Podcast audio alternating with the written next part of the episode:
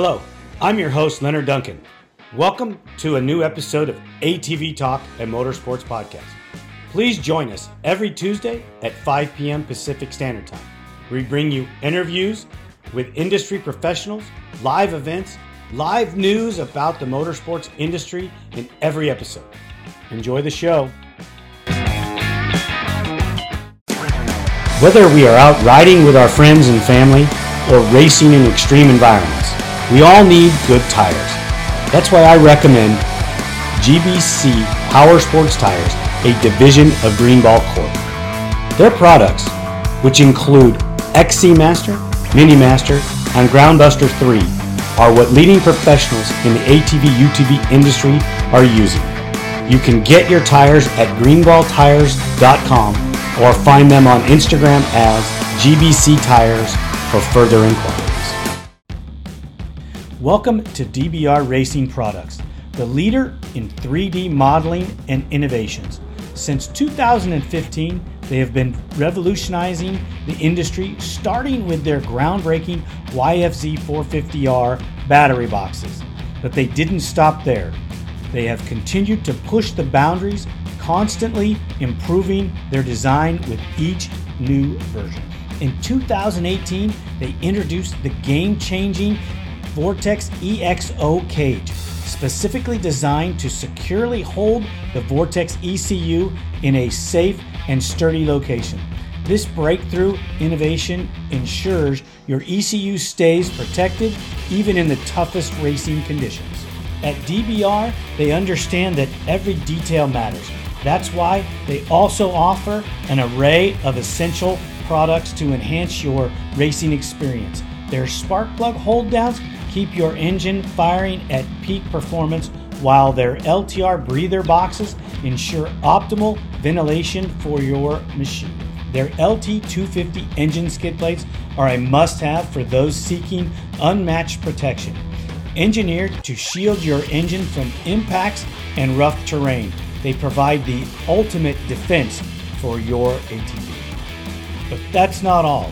They've developed Pro-Peg mounts that allow you to use TRX 450R nerf bars, giving you greater control and maneuverability on the track. To explore their full range of innovative products and learn more about DBR Racing, visit their website at www.dbratv.com. You can also reach them directly at 507-828-1233. Their knowledgeable team is ready to assist you with any questions or inquiries. DBR Racing Products, where innovation meets performance. Unleash the power within you. Are you looking for the best suspension technology for your sport ATV? Look no further than Elka Suspension, the industry leader in sport ATV suspension technology. With championship wins in prestigious events such as the Dakar Rally, SCORE, Best in the Desert, ATV MX, Cross Country, and WORX, Elka Suspension has established itself as the go-to choice for athletes and enthusiasts alike. But they don't just stop at ATVs. They're constantly expanding into new markets, including UTVs, trucks, SUVs, pit bikes, snowmobiles, and more. Their commitment to innovation and quality means they're always looking to improve and adapt so you can enjoy a smooth ride wherever you go. Want to learn more about what Elka Suspension can do for you?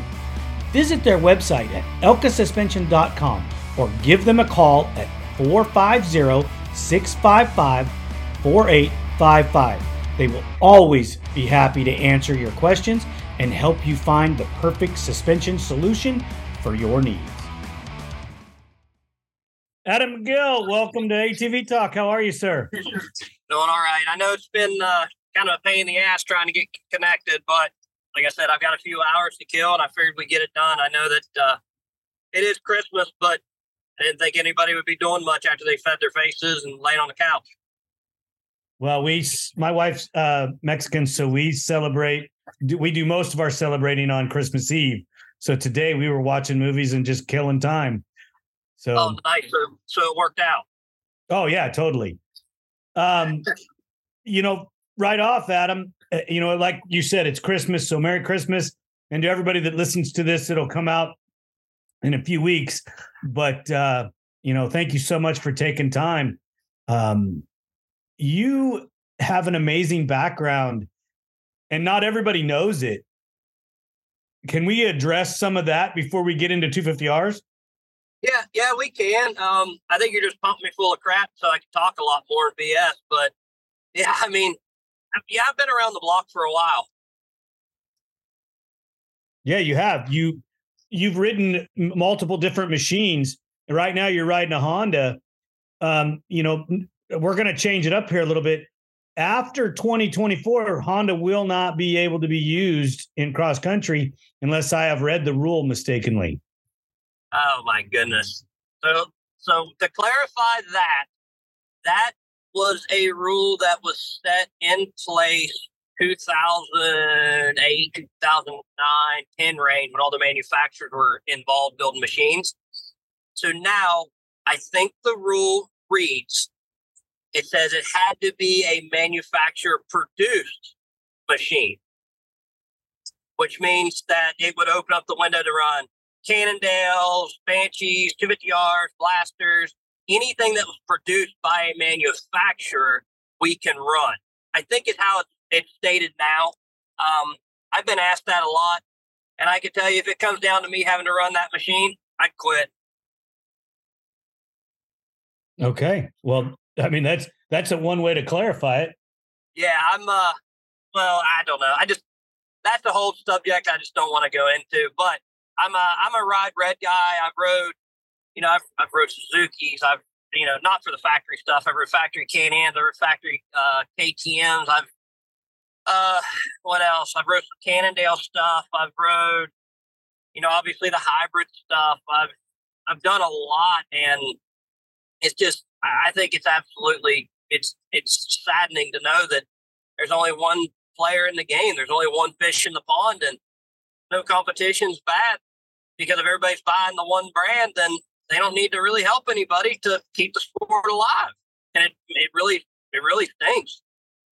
Oh, it does. It's horrible, especially for all of your builders. We're having to figure out ways to do other things. Granted, our company has a lot of history and we do multiple different things. We're still doing Banshees, LT 500s, LT 250s, 250Rs, obviously, three-wheelers. Yeah. So we have a wide range of things to do. But some of these modern-day companies, all they've ever worked on are YFZ450Rs. I know, man. It's not like I'm a big two-stroke enthusiast. I don't care what it is. It's really cool to me. And I've been to some races and, taking my two-strokes, and the kids would come up and be like, what's that? I'm like, you've got to be shitting me. Like, are you for real? It's like, this is like the pioneer of the ATV sport. Granny, you had Suzuki, you had Cali with the Scott A4, you had, the Banshee, the Quad Sport, the Quad Racers, you had all that stuff, right? But it's like the 250R is like the thing that you should know, and they don't. And it blows me away to think about it. And it's how many guys have no idea the history that's behind where we're at to where we got, where we're now. And it's mind-blowing. Well, part of the reason ATV Talk started was because nobody knows history. Nobody knows how far back it goes.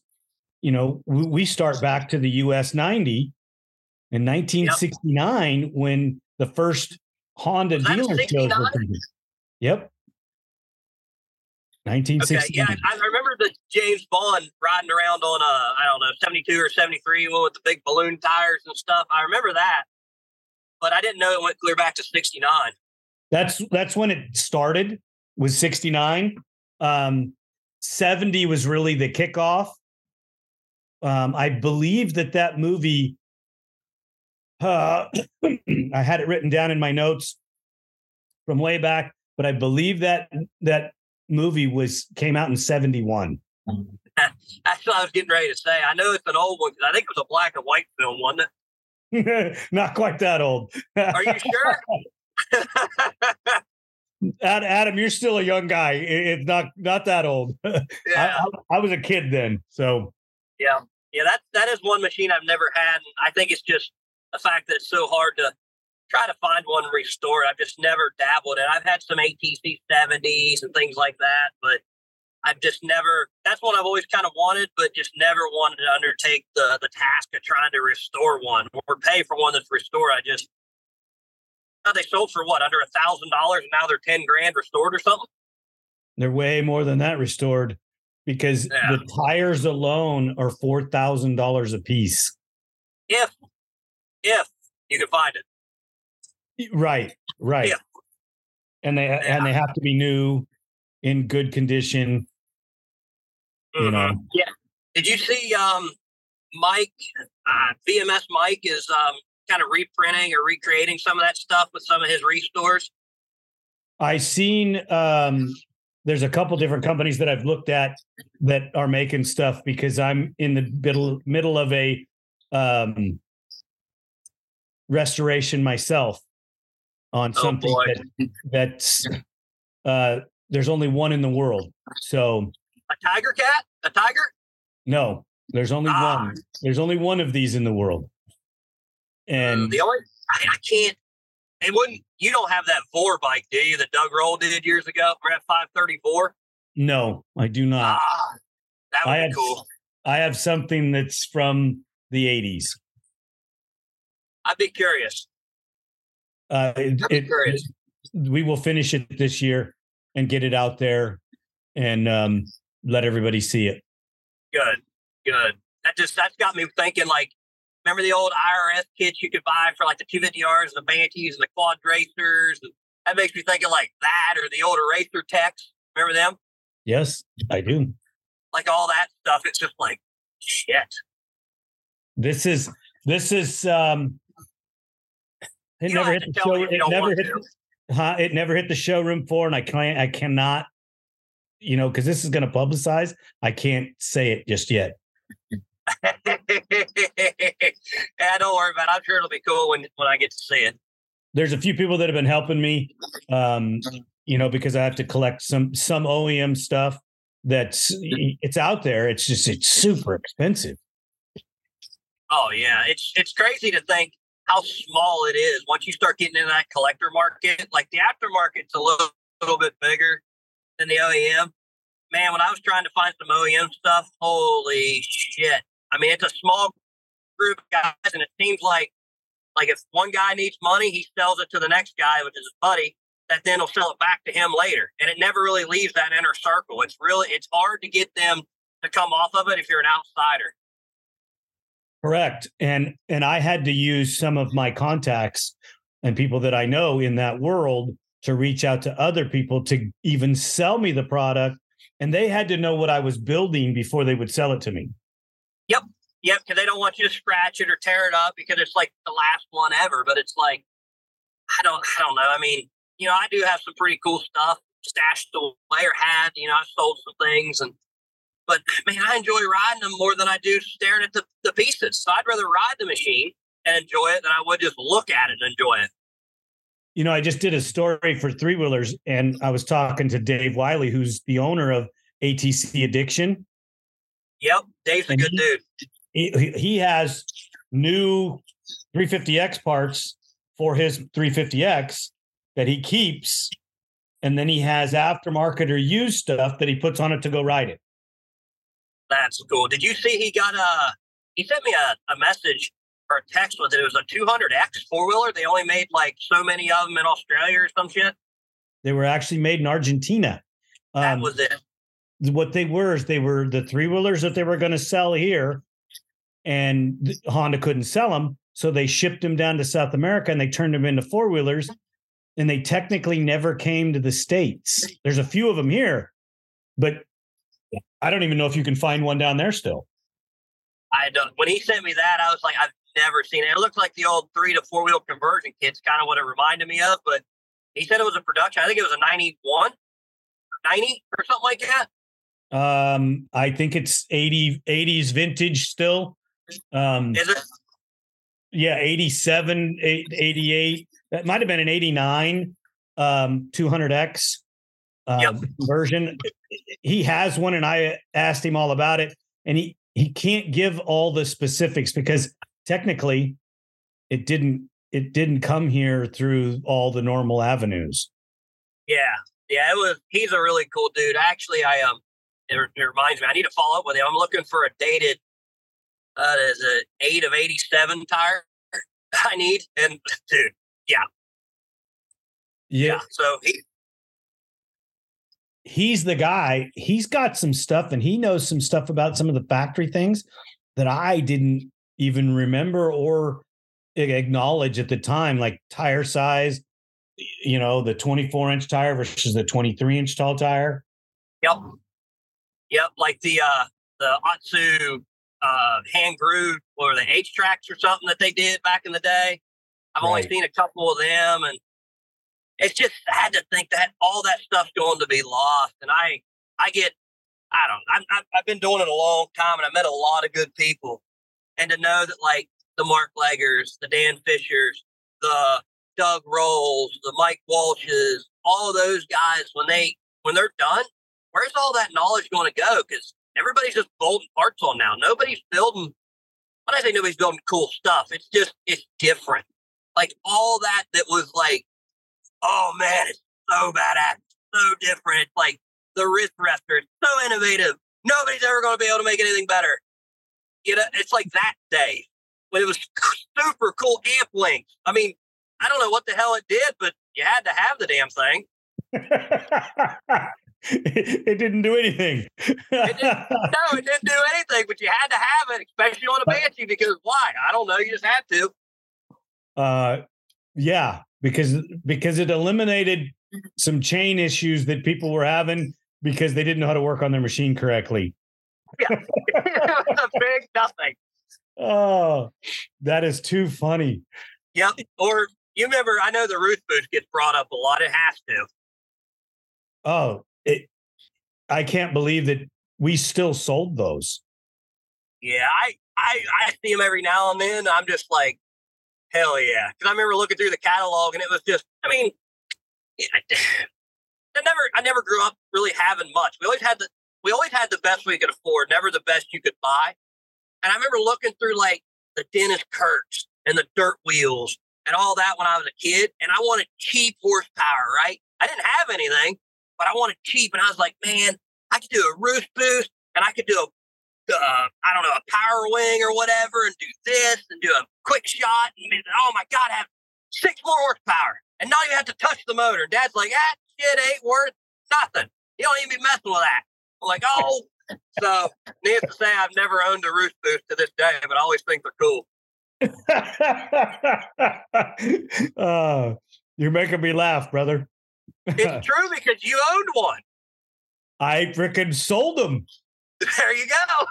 You owned a bunch of them. Hey, I remember selling reed spacers, and now you couldn't get me to sell you a reed spacer to save my life. I don't know what the hype of that was. It's something about putting the reeds further away from the piston to make the fuel tumble more or something like that, right? It's supposed to generate more bottom end power. Yeah, which didn't. I don't think it does shit. It technically, it slows the machine down. The only reason I would ever have one, like, I messed around with some dirt bike reed cages where the intake boot's real short, and you need to space it back to get it to fit the carburetor and the intake boot. That's it. That's the only time I've really ever run a reed spacer. And that's when you ran a motorcycle cage? Yeah, I would run they talked me into, I don't know, because I don't dyno. I just go off these guys because I'm kind of around, but not really around. And it's like, you need a 98 CR250 factory reed cage. Okay, it's been discontinued since Vietnam. Okay, outsourced one, found one, went to put it on, didn't have a reed spacer. I'm like, oh shit. And then I realized that's what a reed spacer was for. And I was like, you know what? This one works just fine. So I still have that one up in the attic with all the other stuff. That brings back so many memories. But you brought up a great point. You know what? How many years did this industry exist without a dyno? Oh, shit. Most of God, it. I never knew what a dyno was. I mean, when I first got into it, I remember buying I had a SCORE X, and I bought a Sparks 416 kit with hard face rockers. Didn't port the head, didn't put an FCR on it, none of that stuff. And I was like, oh my God, it cannot get any better than this. And then I end up finding out guy's got a smoke bench or a flow bench or something. He had like a smoke machine that would send the air down through the porch. And I'm like, hell yeah, I'm going to make the big power. I couldn't tell a damn bit of difference, but I thought it ran better. Oh, dude. Well, I come from the old school where the dyno and the seat of your pants and lap times were how we tested everything. Yep. I was talking with KW Smyrna. I can't pronounce last name. Smyrna. He does all like the 250R vintage XC stuff. Yep. I was talking with him, and he got I think it was Bob Sloan's last JP. Might have been the JP Lager. I'm not sure which one he got, but it was the very last one that Bob had. He got from his boy Jason. Yep.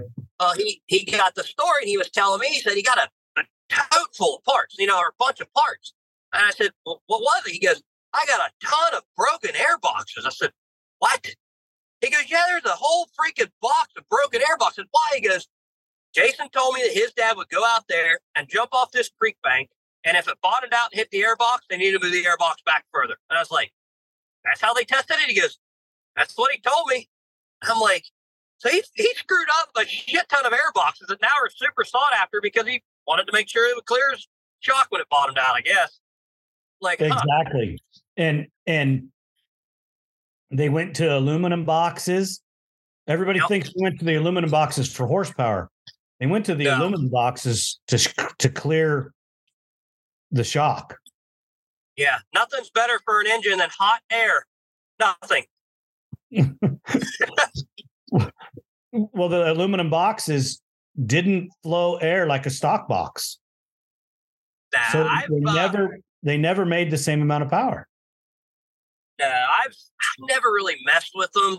I've seen a couple, like, it was an OMF or made a few, or UM or something like that, made a few for, like, the no-link chassis, and then I think Roll made a few, and I know Dan at Lone Star did, like, that whole pod filter with the airbox plastic thing, which was really cool, but all the need for it, but like I said, I never was allowed to have any two-stroke stuff so I could afford to buy it on my own.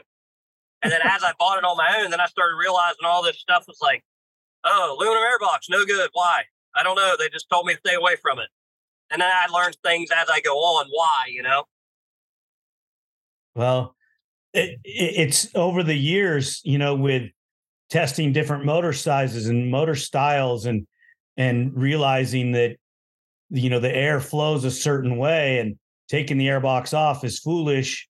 Running an aluminum airbox is okay, but it doesn't make as much power. And you put the stock airbox back on there, and it makes more power.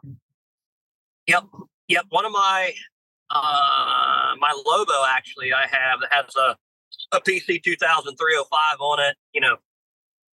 Yukon transmission, blah blah. It's got a stock box, but it has the plastic boot that faces the back further from the carburetor to the intake. Right. And that thing rips. But like I said, I've never really messed much with the aluminum boxes. One, the plastic don't break. So it's like, why change? I'll just move it around and make it fit. That's what I've done.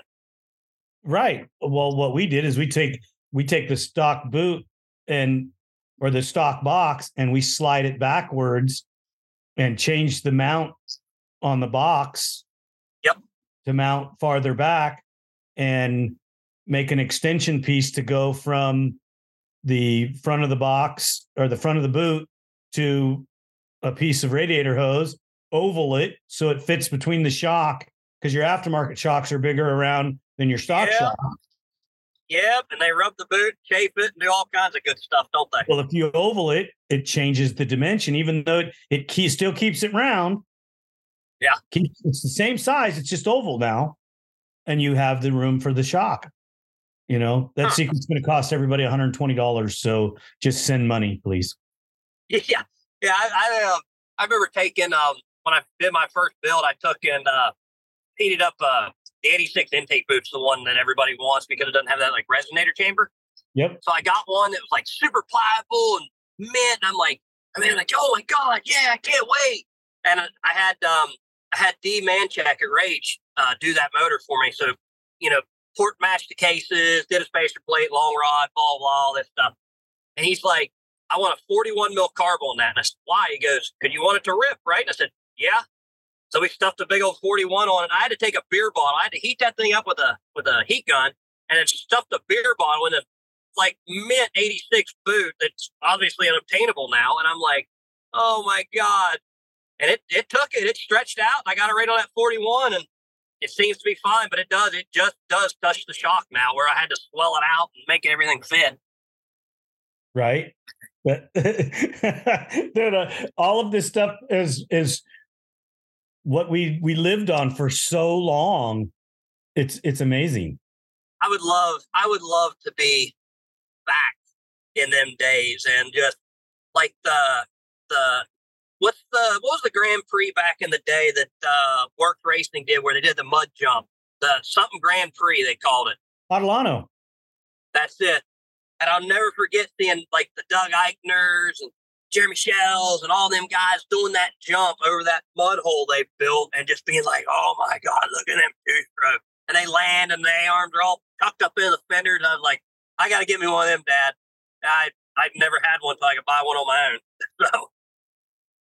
If you could race a two-stroke in the woods, would you?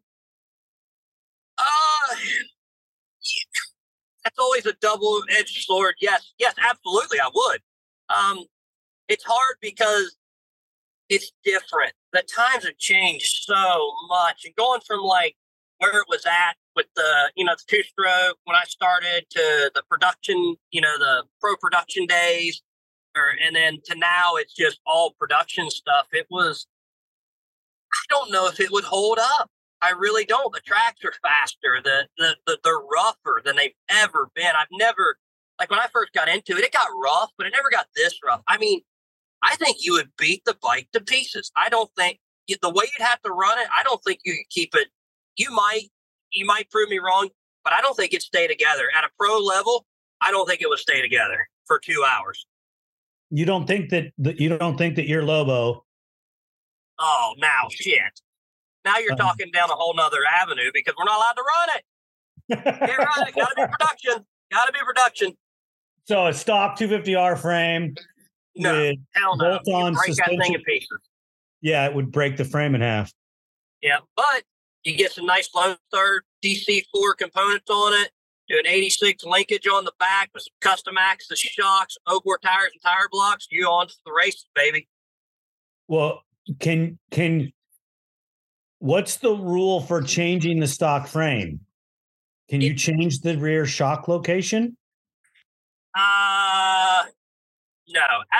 So right now, and this is just all what we've been discussing. As of right now, nothing has been changed. So I've been pushing for, I don't want a hybrid in a sense of, I don't want a dirt bike motor and a four-wheeler chassis. I can't ride my TRX motor now as hard as what it can be ridden because I just can't hang on to it.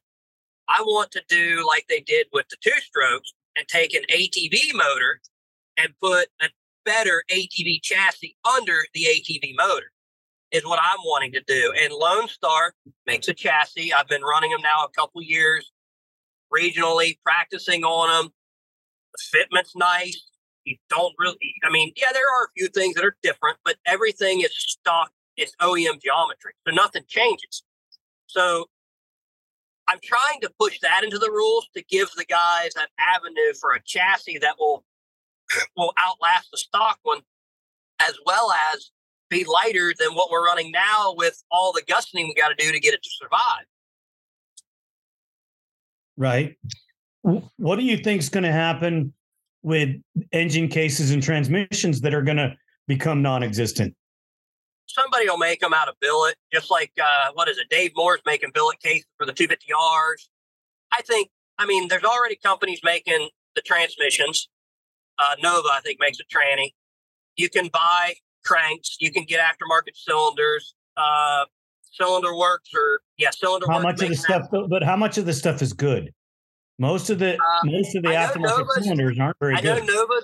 I know Nova's stuff's good. A lot of guys in motos run it. You know, back when.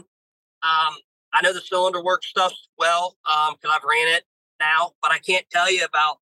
The only thing that would concern me with getting it is the cases. I'm not sure if somebody would be willing to do that because I don't know if the market is the same as what a 250R would be. You know, I don't think the market is there yet for cases, especially for the 06 ups. I don't think the market's the same. Like the 0405 on the West Coast for anything desert. The 0405 was a better choice. Yeah, I know that they've discontinued some of that stuff, but I know that, I know that people were smart enough to stockpile that stuff kind of like I did. I don't have, like, everybody's always like, oh, I can't get parts, I can't get this. I'm like, you're kidding, right? I mean, I have no issues. The only thing I cannot get right now is a kicker lever. That's the only thing I can't get, and somebody's remaking them, and you can get them online, blah. They discontinued them like 3 years ago. The 0405 they did. The 06 ups they did. Are you sure? Because I've got them on order. It just says unavailable. It doesn't say discontinued or whatever the other word they use is. I have had them on order for quite a while. Yeah. I think mine's been 2 years now. I got some. I doubled my order. So I got like 6 of them at one time, and I've used all but 2. Yep. But it's still, yeah. I got a Chinese one from a customer, and it doesn't fit. Really? I know that the ones that, I forget who's making them. One of the guys that's bought, a few machines from me, and he told me about them. And so I got to doing some digging, and he says they fit fine. The ones he's getting, but I couldn't tell you the name. I don't know what the name is, but for example, this it's weird because they supposedly discontinued the rubbers that go in the subframe, the isolators for the exhaust. Right. I left them on order. I was like, you know what? Let's try it. Let me order 10 of them. I got 10 this week or last week. So I don't know if they just do batches of them. I don't know. I don't know because they told me, and I don't know how much of it's true. Like when there was a tsunami that went through there and took out a bunch of the factory stuff, is what I was told, and it took away a bunch of their tooling, and that's where the 250R stuff quit getting produced because the tooling got destroyed. Which I don't know if that's true or not. That's just what I heard through the rumor. I hadn't heard that one. I know that when Mr. Honda died, so many things changed because if Mr. Honda was still alive, 250R parts would still be being made because he'd have figured out and kept going. Yep. And that would have been great. I mean, not really for the resale value, but it'd been great to be able to get the stuff. Yeah, because the 250R market would have never died. It would never even have slowed down.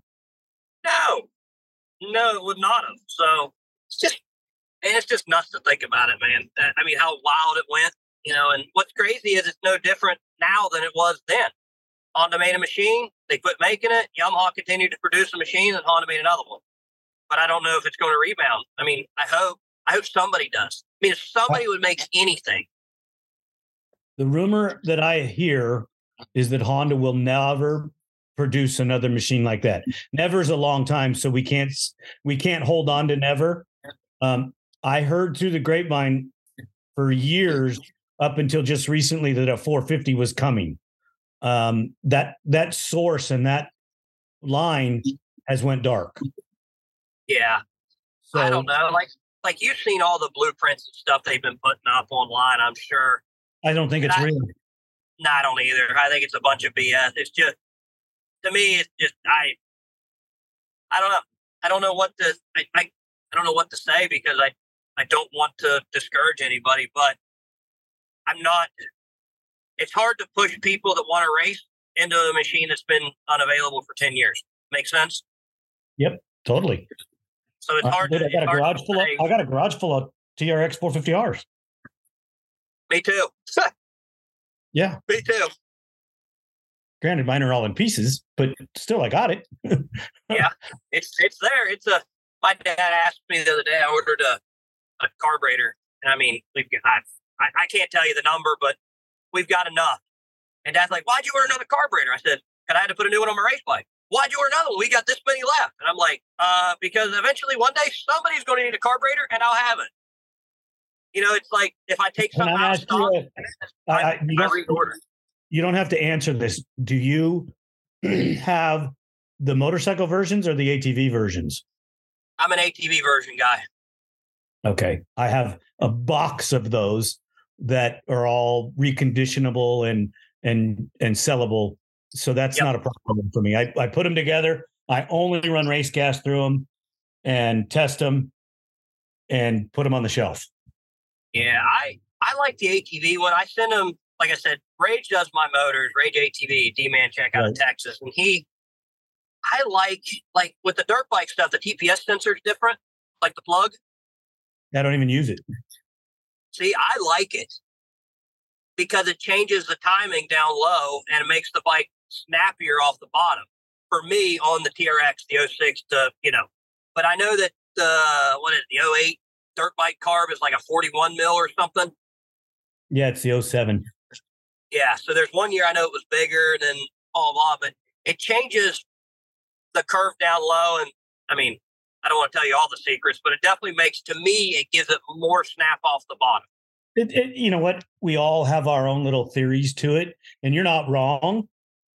But I never have found in any of the things that I've ever done and built a desire to have that connected because I could never get it to tell me enough of a difference to justify it.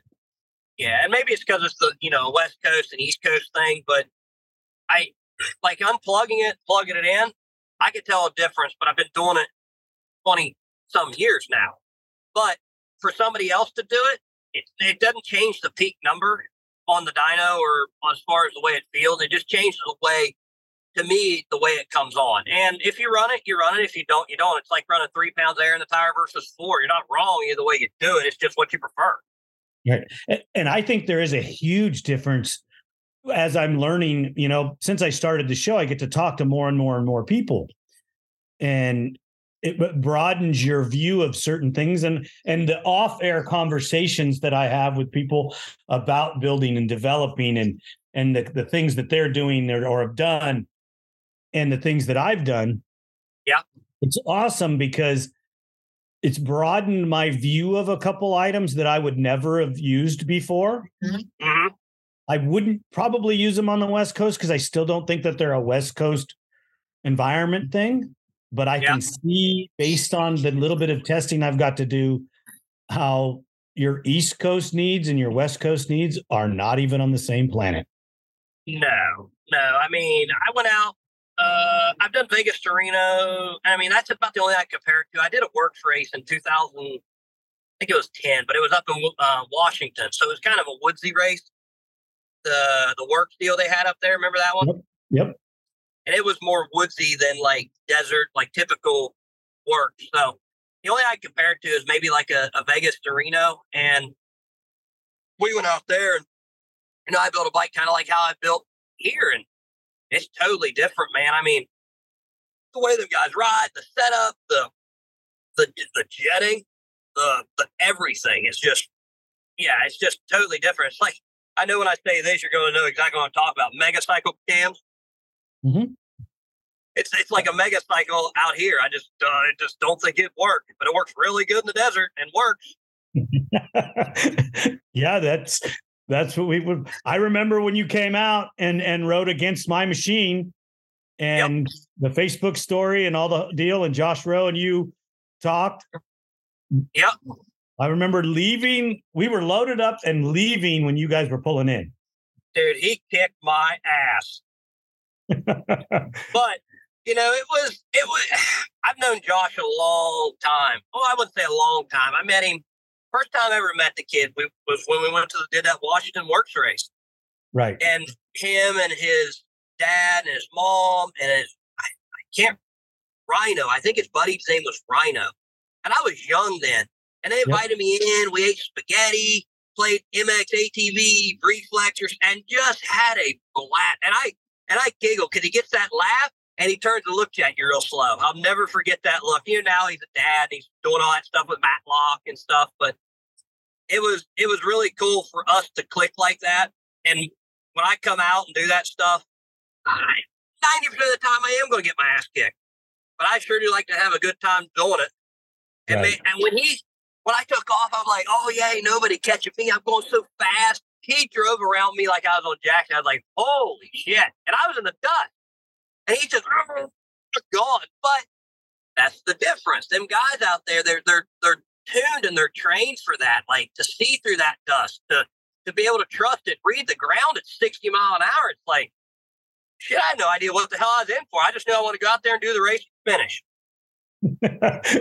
Yeah, that we had a good day that day, and that, you know, I'm sure you know what I'm talking about here. You have machines that you've built in your life that left an impact on you. Uh-huh. That is one of the machines that I built that I think is probably one of the best ever. Yeah, that bike. What was it? You guys did it. Shit, you were under 9 hours, weren't you? Yes. Right at 9. I think we were under 9. Yeah, it was, I know it was high 8s, low 9s, and shit, 54 mile an hour average. It was like, God darn. Unofficially, they clocked that bike on a slight uphill road on a pea gravel road at mile marker 500-ish at 88 miles an hour. That is hauling ass on a TRX. Because I can tell you what it takes to get up in the 80s. And it's a chore. Yeah. So, that was ripping. That is hauling some serious ass. Yeah. It's the reason I say it's unofficial because we didn't have the normal style clocking system and you could dispute it really easy. So, I mean, it was in the 80s, but at 500 miles and to still be having your machine go that fast. Oh, yeah. It was incredible. Yeah, you did it there at the end. Hell, you was all in that big rock garden stuff there at the finish, which was sketchy as hell. No, it was before that. It was right before that. Okay. We went out there that year that I put the program together and did all that. And, you know, that's how the Vintage for Vet thing started for the raising the money and all that. But I remember going out there and it was like, you know, I was going to do the start and then we were going to have this other guy finish. And we got out there and I did the start. I did 100 miles or like 90 something miles. I went from 1 to 3 and then handed it off. And then I got it back. Was it right before remote pit? So it was like 10, maybe? Yes. 10 right before remote. So 10 to 11. And I was going to give it back at 14. And that would have been right at about another 100. And then, because that year was 530. And then I was going to give it to the last guy to do like the last 42 miles or whatever it was, right? I end up getting to the last pit. I outran the guys that had the rider, outran them there. My best friend still this day, he filled me up, pulled the jug out, said, "I see you at the finish, buddy. Good luck." And I'm like, "Where are they?" He goes, "You beat them. Go." And I'm like, "Oh shit." So I'm on the bike, you know, 150 miles. And I mean, I know it's nothing compared to, you know, maybe doing some of it, but being on it, you know, that long. So it was 3 hours, maybe three and a half hours, something like that. I got done and it was like, I don't want to talk to anybody. I don't want to see nobody. I don't want to answer any questions. I am smoked. My brain is fried. My body, I'm smoked. I remember it took me like 30 minutes to get a peanut butter and jelly and it got stale before I got it in. Oh, that's too funny.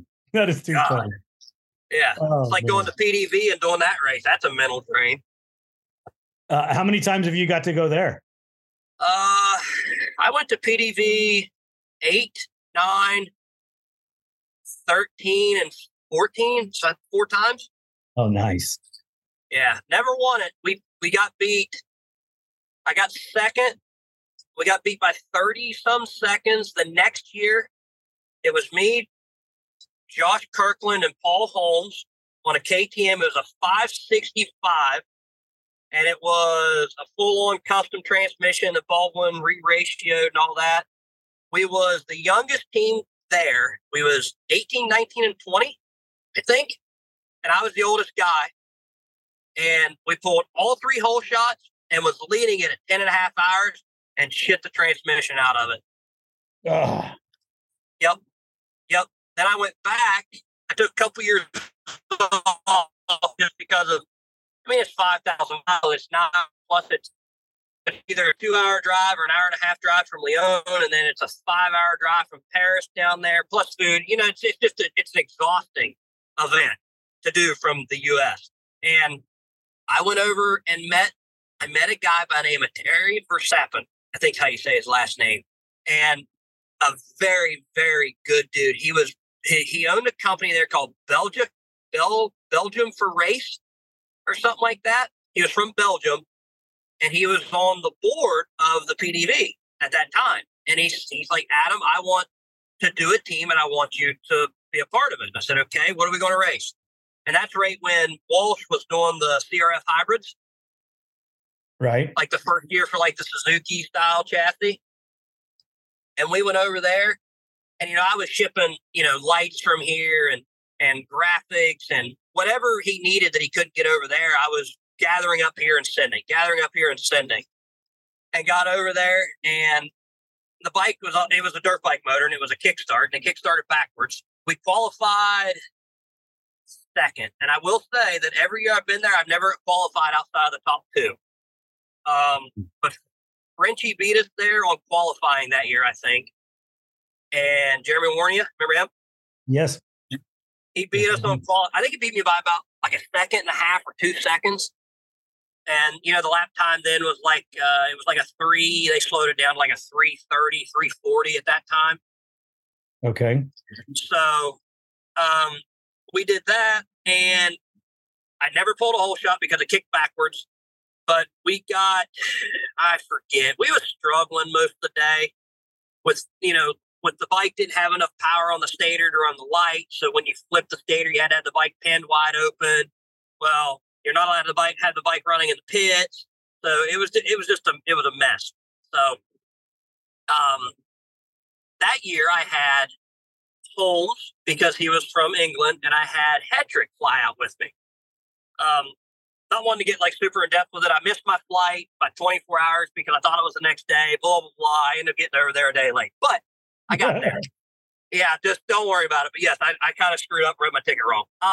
But I got over there and, you know, we raced the day session, which was a 3-hour day. Then it was a 2-hour break and a 5-hour night.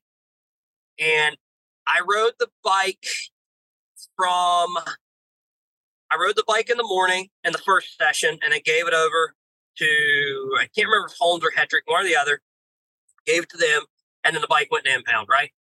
And we're starting to have a little bit of issues with it because we didn't get to put a lot of time on it. The bike was built over there, so yada, yada. I get on the bike, I can't remember if Holmes started, and I love Holmes to death. He's you know, if he'd call, I'd still talk to him this day, but he's very picky. And, you know, the bars were different. He had to have a twist throttle, all this stuff. So we tried to make it work. Not everybody's going to like what everybody likes, just how it is.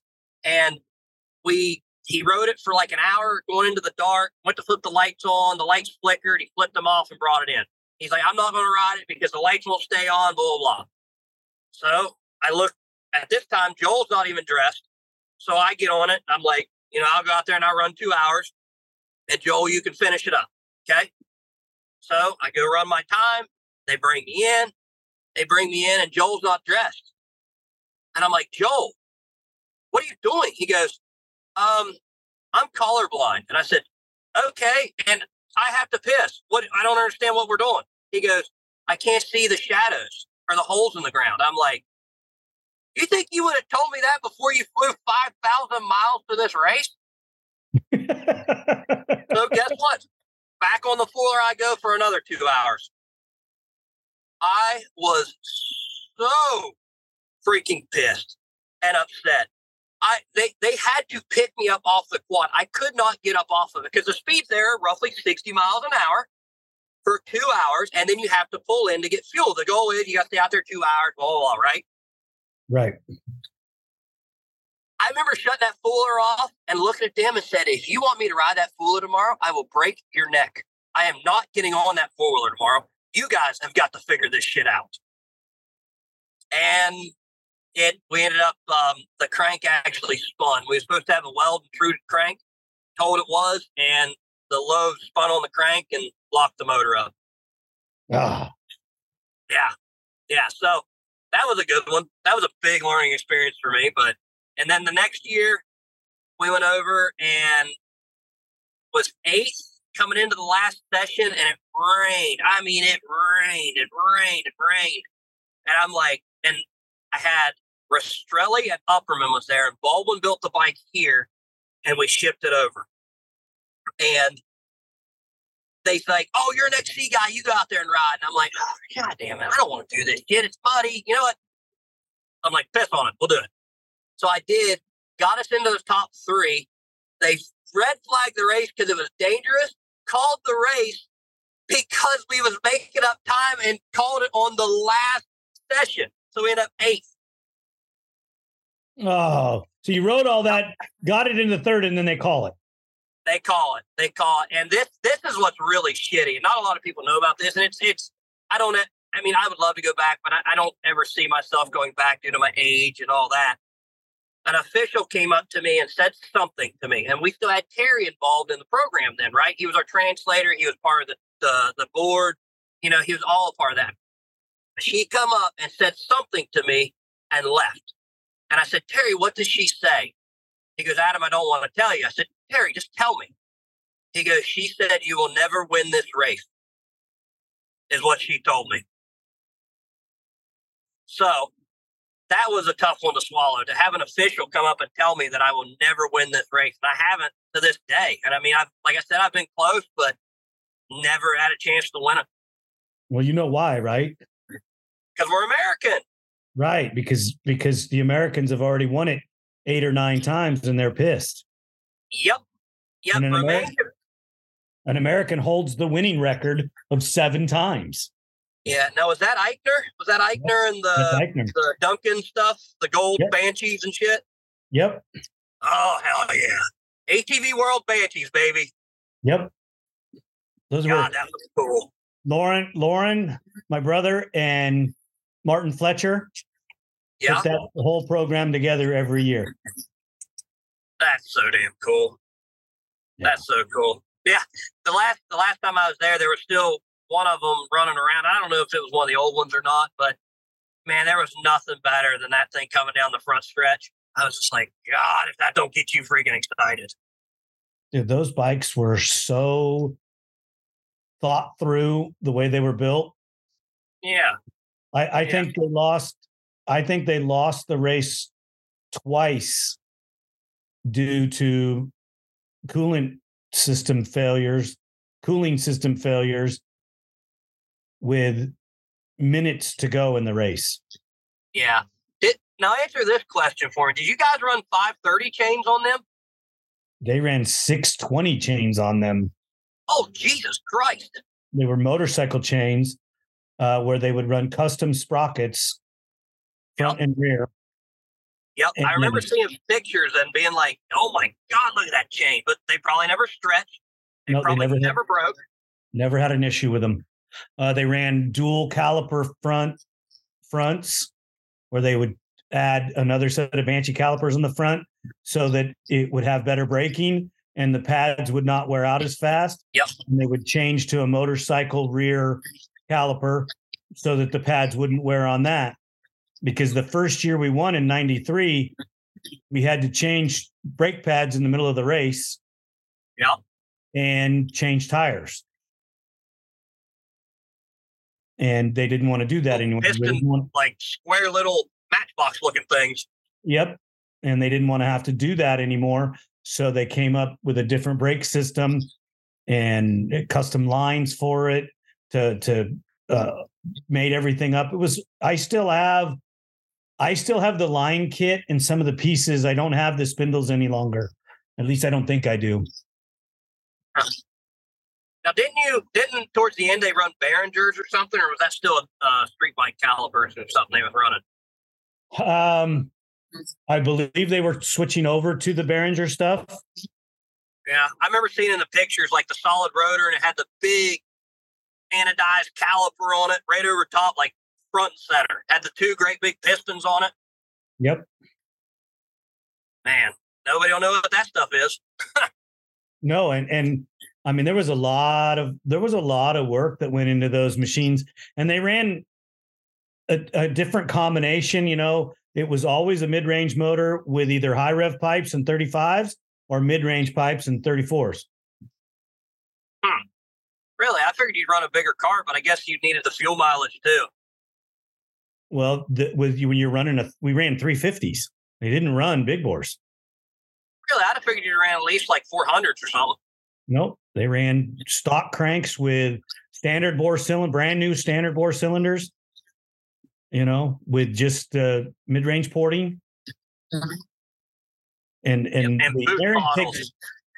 Pardon? And boost bottles.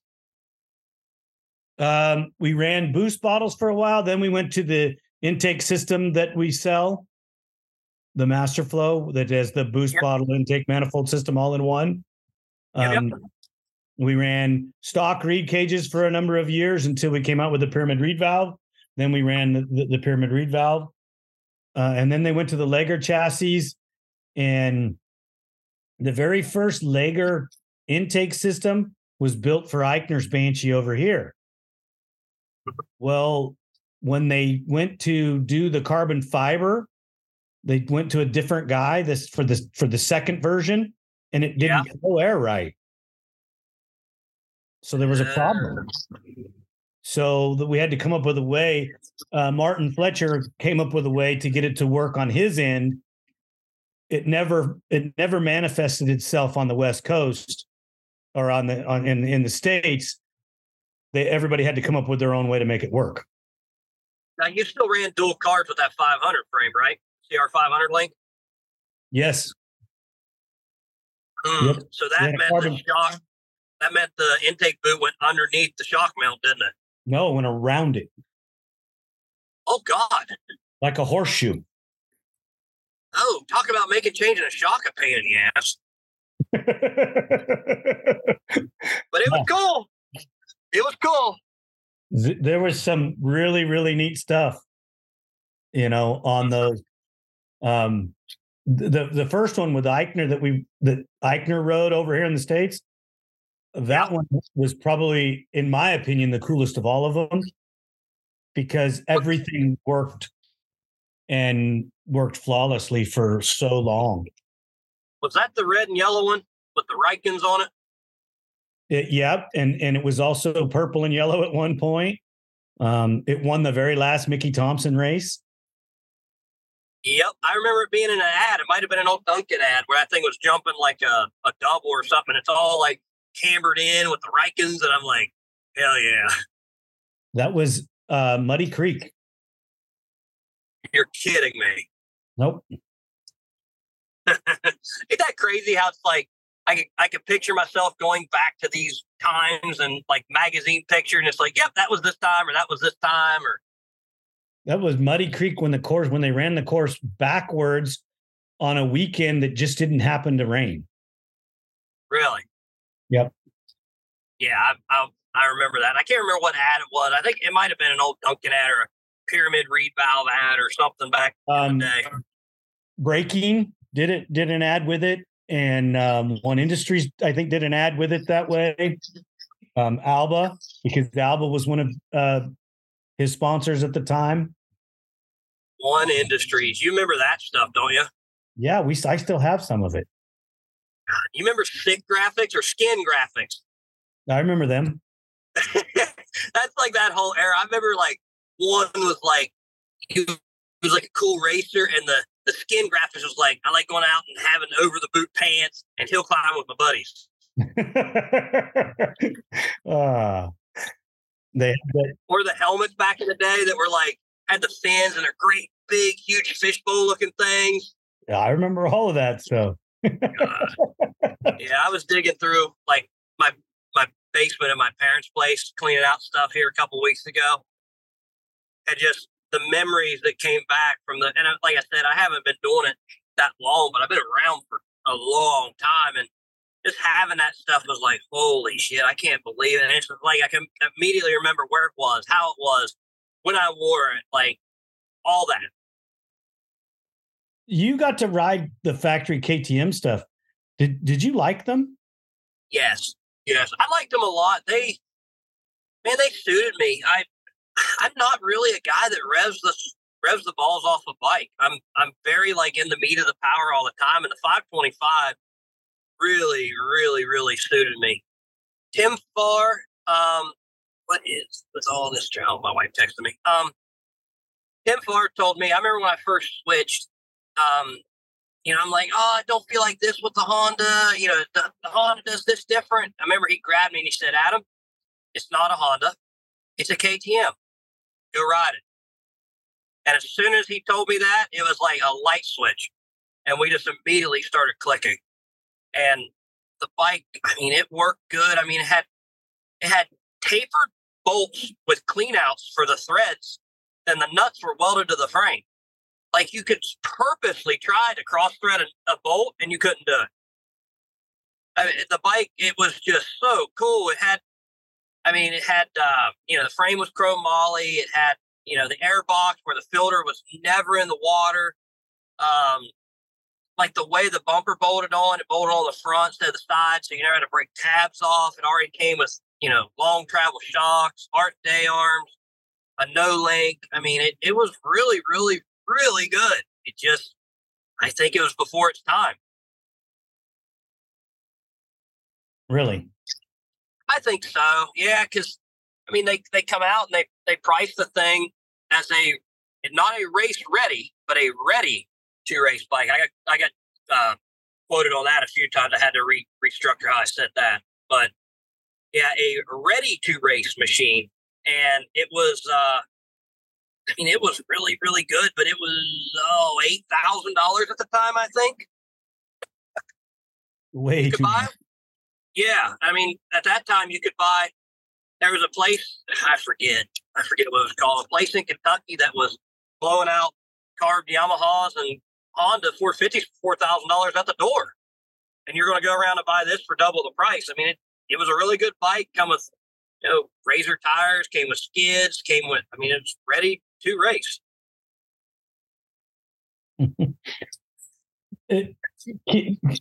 Shane Hitt was really high on it. And Eichner has a KTM quad that he rides.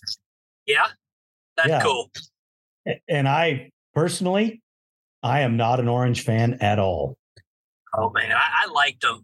There's other bikes that, suited me, but it was just, I'm very thankful. And it was an awesome stepping stone. And I got my first win on one. It's my first factory ride. I don't know where I'd be if it wasn't for them and, and Shane and Tim and Mark and Sam, which was my mechanic then, with all them guys. And that's kind of how I became the racer. I wouldn't say a punk, but I had earrings and I had highlighted tips. I had puka shell necklaces, for Christ's sakes. And that was cool. But I'd learned and I evolved from that into more of a professional racer. Not so much of a spokesperson like I am now, but more of a racer. So that being said, switching gears on you help develop young riders. Yes. And do you have a school, or is it just as you meet certain people, you start to develop them that way? So I started Mafia U, which is just like a riding school that I would put on every now and then, and started getting involved with like that. And it was early on. I really didn't know what the hell I was doing. At that time, it was kind of like, do what I do, and I'll try to explain it.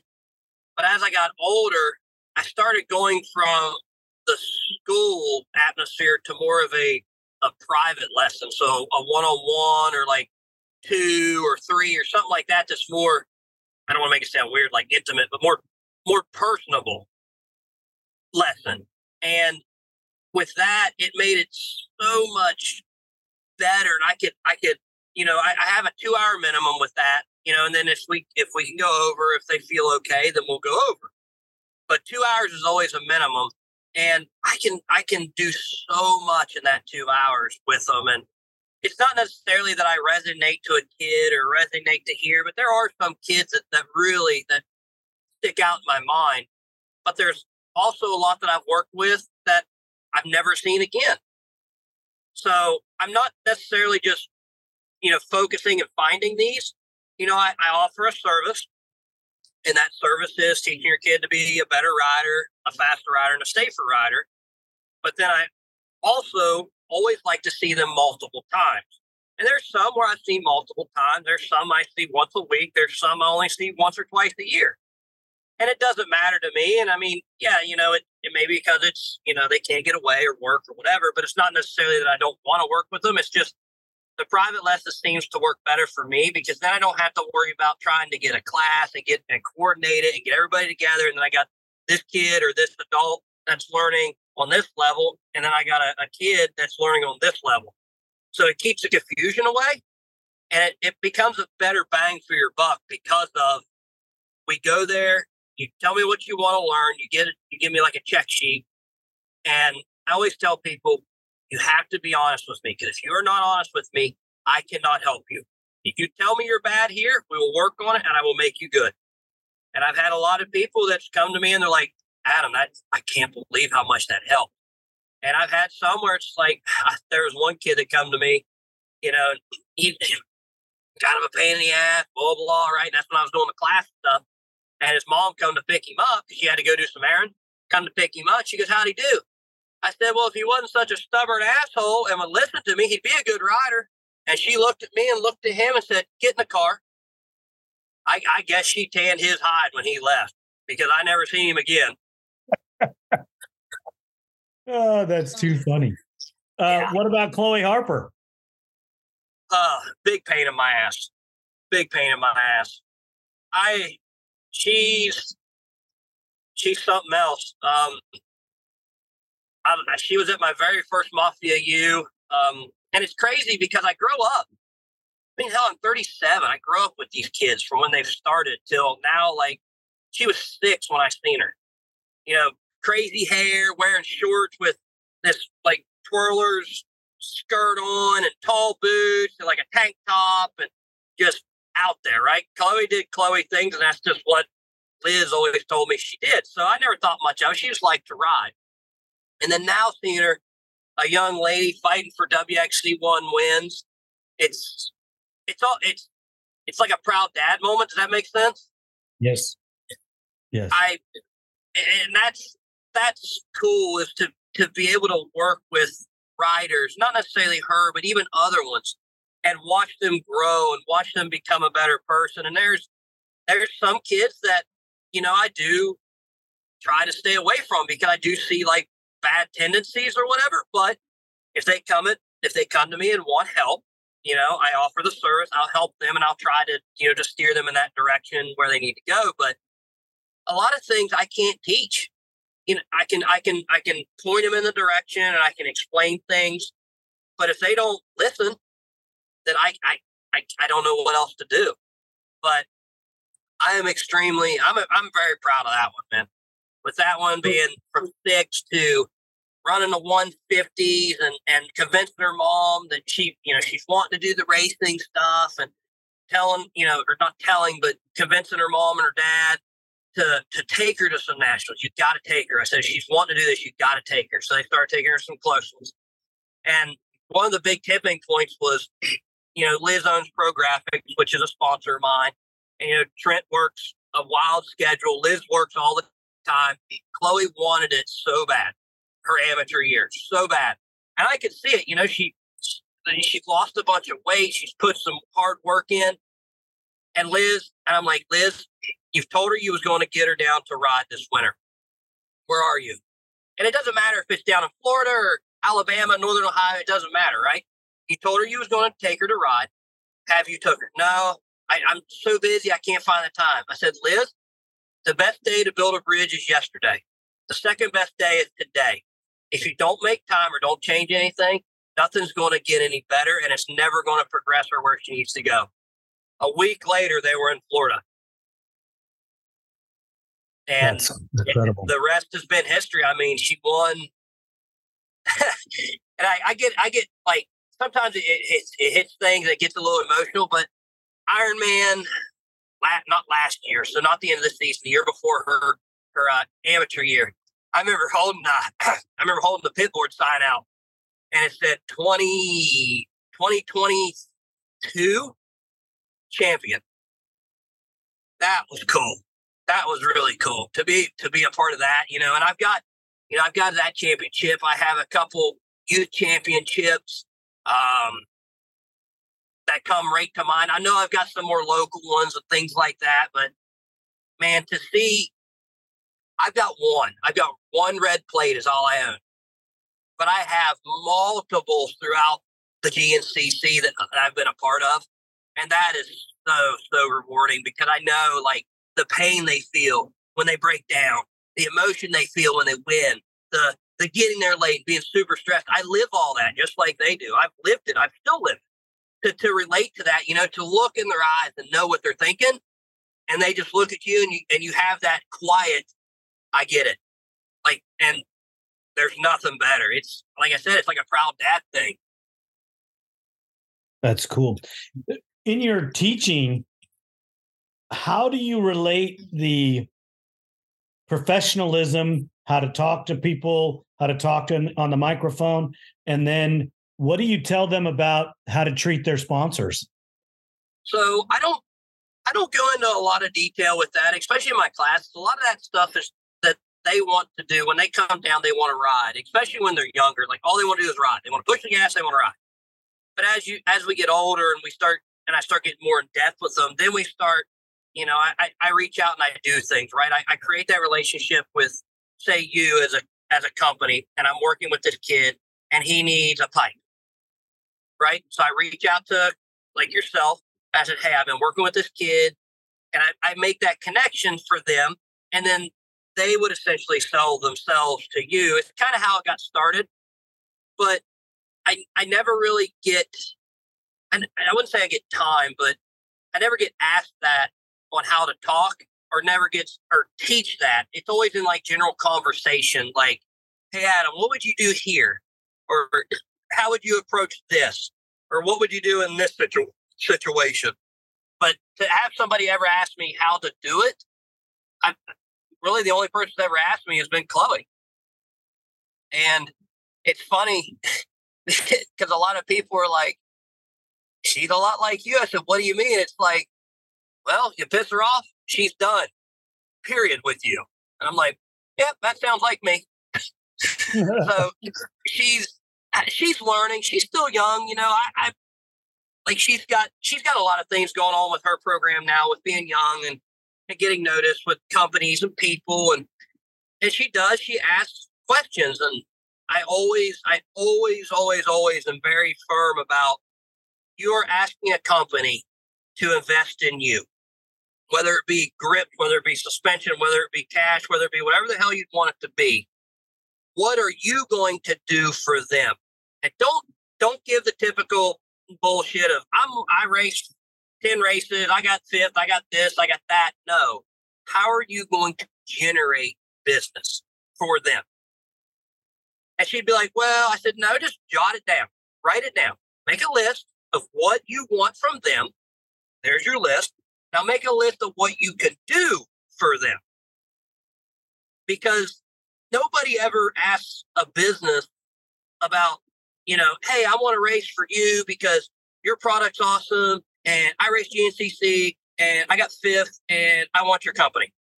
Okay, well, what are you going to do? I'm going to race. I get that, but what else? I'm just going to race. Well, that then dictates the value of what that person's worth. And I mean, I grew up, you know, racing and all that stuff early on where it was a magazine, and the magazine was produced, you know, it was sold every month, right? So it would take 2 or 3 months for that race to come out that happened. So you could, I don't want to say it like in a mean way, but you could buffalo a company for a year before they'd start seeing you not doing your job. And now it's instant. Now it is instantly. If you know that that product arrived on my doorstep and I don't make a post, don't tag your company, don't do this, don't do that, you know instantly what happened. And it's crazy. It is.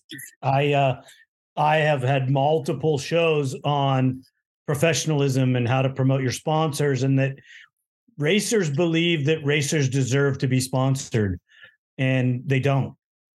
No. Racers get sponsored to sell product, period. Yep. I get so upset when, and like I said, I've never had the best I could buy or we could buy as a family. We always had the best we could afford. I mean, if that was stock A arms on a 400X with WORX shocks, then that's what it was. But I didn't know anything then, right? Now I know. It's like a lot of people feel entitled because why race? And I hate that mentality because, okay, you race. You are relevant to how many people? Okay, let's just use the Ironman example. 20,000 people through the gate. 20,000 people see you. Go to the gas station down the road 2 miles, walk in and tell them who you are. Do they know who you are? No? Oh, okay. Well, then we're still not there yet. But yet, you know, Dale Earnhardt walked into a gas station. People don't know who he is, right? And that's kind of where I'm trying to get myself. And I think I'm very limited on where I'm going to be able to get because of the ATV world and how limited we are with machines and exposure and all that. But I feel like to be of value to a company, you have to be able to create value. And how do you create value? You got to be able to market and talk and sell. Exactly. Adam, I want to thank you so much for reaching out to me today. Everybody, it's Christmas Day. Adam's driving, and we haven't discussed his location, but as you listen to this, remember that, you know, he is somebody that's still building his brand and growing. And Adam, I want to thank you again for taking the time and reaching out to me today. It means the world to me that you thought enough of it to do so. And, you know, really thank you so much. No, it's no problem, man. I know, it's like I said, it's been a pain in the ass. The team here at ATV Talk would love your feedback.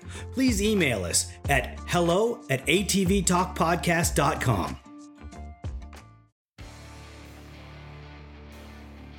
San Diego's Body Evolution and Wellness Center, with over 17 years experience. Dr. Heidi looking out after all your chiropractic needs, and Coach PJ looking out after all your fitness needs. Visit our website, www.bodyevolution.org, or call for an appointment, 619-987-8875.